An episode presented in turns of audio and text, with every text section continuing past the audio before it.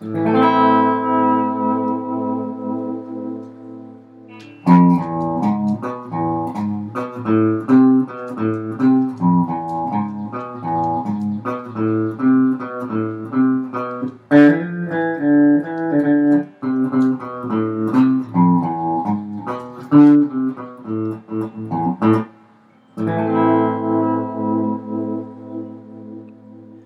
everybody, and welcome to the next episode of Allison Liss Meditation. Thank you for being here and being interested in meditation. I thank you, and the rest of the world thanks you. Today, we're going to talk about myths. Things that I think are kind of out there in the general public as maybe general knowledge uh, that um, are just uh, not true. And so we're going to just review a few of the things that uh, I think people do think about meditation, but is not the case. So the first thing we're going to talk about is that you have to be a very disciplined person to be a meditator. I'm going to say that it does take some discipline. It's true. However, I think I'm actually a perfect example of somebody that is generally not what I would call disciplined. Like, I do get things done. That is true. Um, however, I wouldn't, yeah, like I'm very unorthodox, I guess, in in my approach in general. So I wouldn't exactly call myself disciplined. I'm not a routine person. I uh I'm not good at routines, or routine isn't like a natural thing for me to follow. Uh, I'm kind of a moment to moment person. So I would never describe myself as, as disciplined. In fact, um, I would say that when I first became a meditator, that was my struggle. Is I kept thinking, just based on my initial training into meditation, which was uh, Vipassana 10 day silent retreat. Um, so that's where I originally learned meditation, but so it could be possibly be partly because of that, but um, where they do encourage you to meditate for an hour in the morning and an hour at night, and do that uh, consistently. And so, in the beginning, that was really tricky for me. Um, for a few reasons. Like I, my life wasn't really in a routine of sorts, so every day was different, and you know, um, so trying to figure out how you're going to fit all that in, and and then mostly because I was always um, telling myself that I was busy and didn't have time for something like this. So there was a little bit of that at play. So originally, the disciplined part was something, but um, all I can tell you is, as undisciplined as I have approached meditation, uh, the benefits uh, have uh, have definitely come into my life in um, a massive way.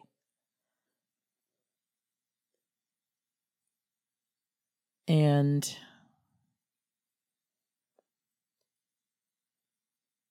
So I definitely spend lots of time meditating. There is no doubt about that. But I would say it's not in what in in a disciplined approach.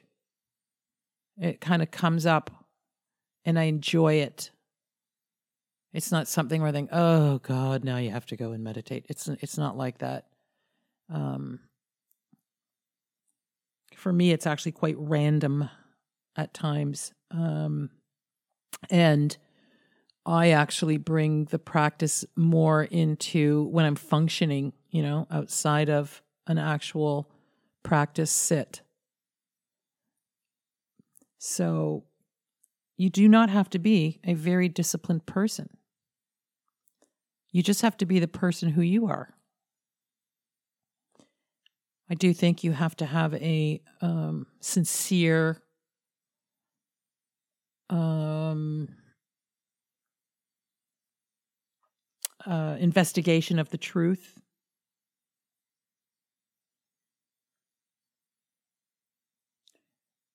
but um, and and I think that's a bigger part of receiving the benefits, shall we say, uh, than it would be how disciplined you are were or how often you are meditating. When I went to see Mooji, he actually really influenced me a lot there. He um he he's he has a, a completely different approach to meditation than Vipassana does. Uh, the meditation that's in my course is a combination of of both of them, a few things, but both of those influences are there. And um, yeah, and the results uh, from him were very similar um, to that of Vipassana, very profound, tangible. Another one of the myths is that if you're a meditator, you will be a calm person and um, peaceful at all times. That your suffering will end. And this, of course, is another myth. Although I would say when you meditate for a certain period of time, you will notice a difference. You'll notice it's not really necessarily a calming. It depends on your initial personality because what meditation really does is it kind of just allows your authentic your your authentic personality, let's say, um, to kind of take over. So, you know, instead of like how you think you should be or what you think people expect you to say and things along that nature, like that part kind of goes away. So, in that way you feel like a centeredness, maybe I could say, or maybe even a grounding or a confidence. I don't know if you want to call it that. But you are not necessarily at peace all the time. Um, as a matter of fact, and I, I could almost sometimes I almost wonder, do I put a disclaimer or a warning on meditation in a way because, um,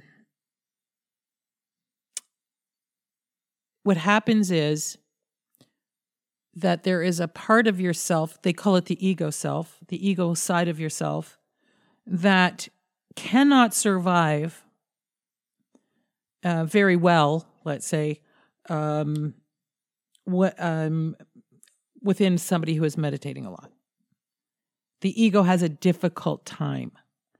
It's not gone, but it struggles to survive. And this ego part is the part that you have always identified with. It's the part of yourself that you think you are.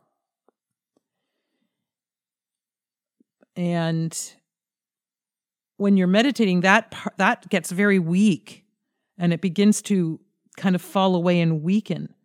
And when that is happening, the process actually feels really difficult. It actually feels like a loss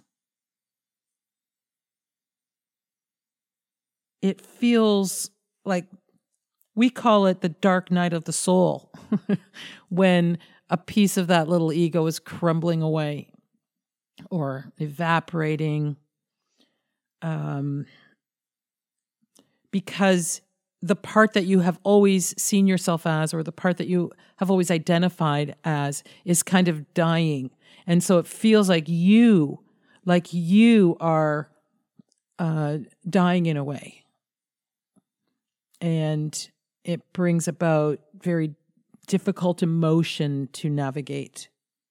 It can bring about depression, as a matter of fact. It can bring about um, a loss of confidence, perhaps initially. It's just basically like a sense of loss. Um, and unless you know at the time what's happening, you don't even really know that that's what's going on. You just might just feel this kind of sense of dread, or, you know, you're just not feeling yourself, shall we say. So I have to say that becoming a meditator is not for the faint of heart. It does not necessarily make your life calm initially. Because you are losing a part of yourself that is not real, but that you have more than thought was real. You've not only thought it was real. You've bought into it, hook, line, and sin- sink, hook, line, and sinker, and you've probably invested in it and done all kinds of things to keep this thing going. And then to discover that it's all just not real. Uh, and you may have this first thing like, you are not real. And so the initial loss is when these false ideas that you held of yourself just kind of begin to evaporate. And so that is not exactly the easiest uh, thing. However, I will say this without doubt, it's easier than living without it, if you if I can say it like that. No matter what difficulty you get becoming a meditator, it's not going to be anything compared to the difficulty of navigating life without meditation as a tool.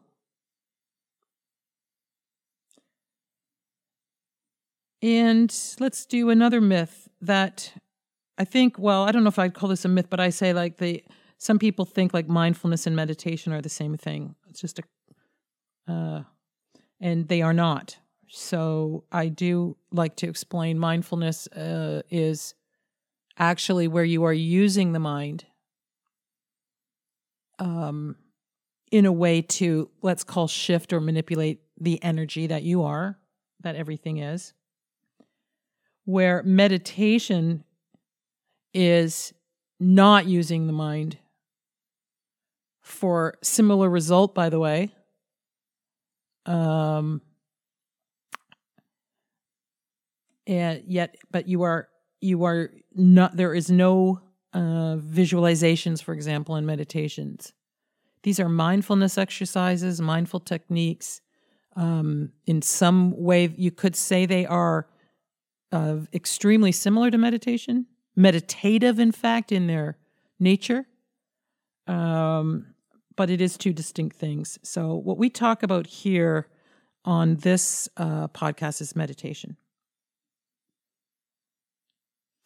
And then I guess the other um, myth uh, that we've kind of touched on is that you know that you're going to that you when your personality shifts or if your personality shifts, uh, if if that happens, that it's going to be that of a the demeanor of a monk of some sort, and that you can sort of tell a person that's meditating because maybe they have this like calm uh, personality. Well, there is something you can tell about a meditator, but it isn't necessarily that. In fact, what happens is, if anything, is whatever your truest personality is, or who you are at the essence of who you are, will be very revealed. You'll be more of that, and you'll be happy about it. Um, and so, who knows where you'll go once you become a meditator? But um, you'll just become more of your authentic self. If you are at heart a very calm, uh, monk like person, and that is who you will be. If you are not, then you shall not.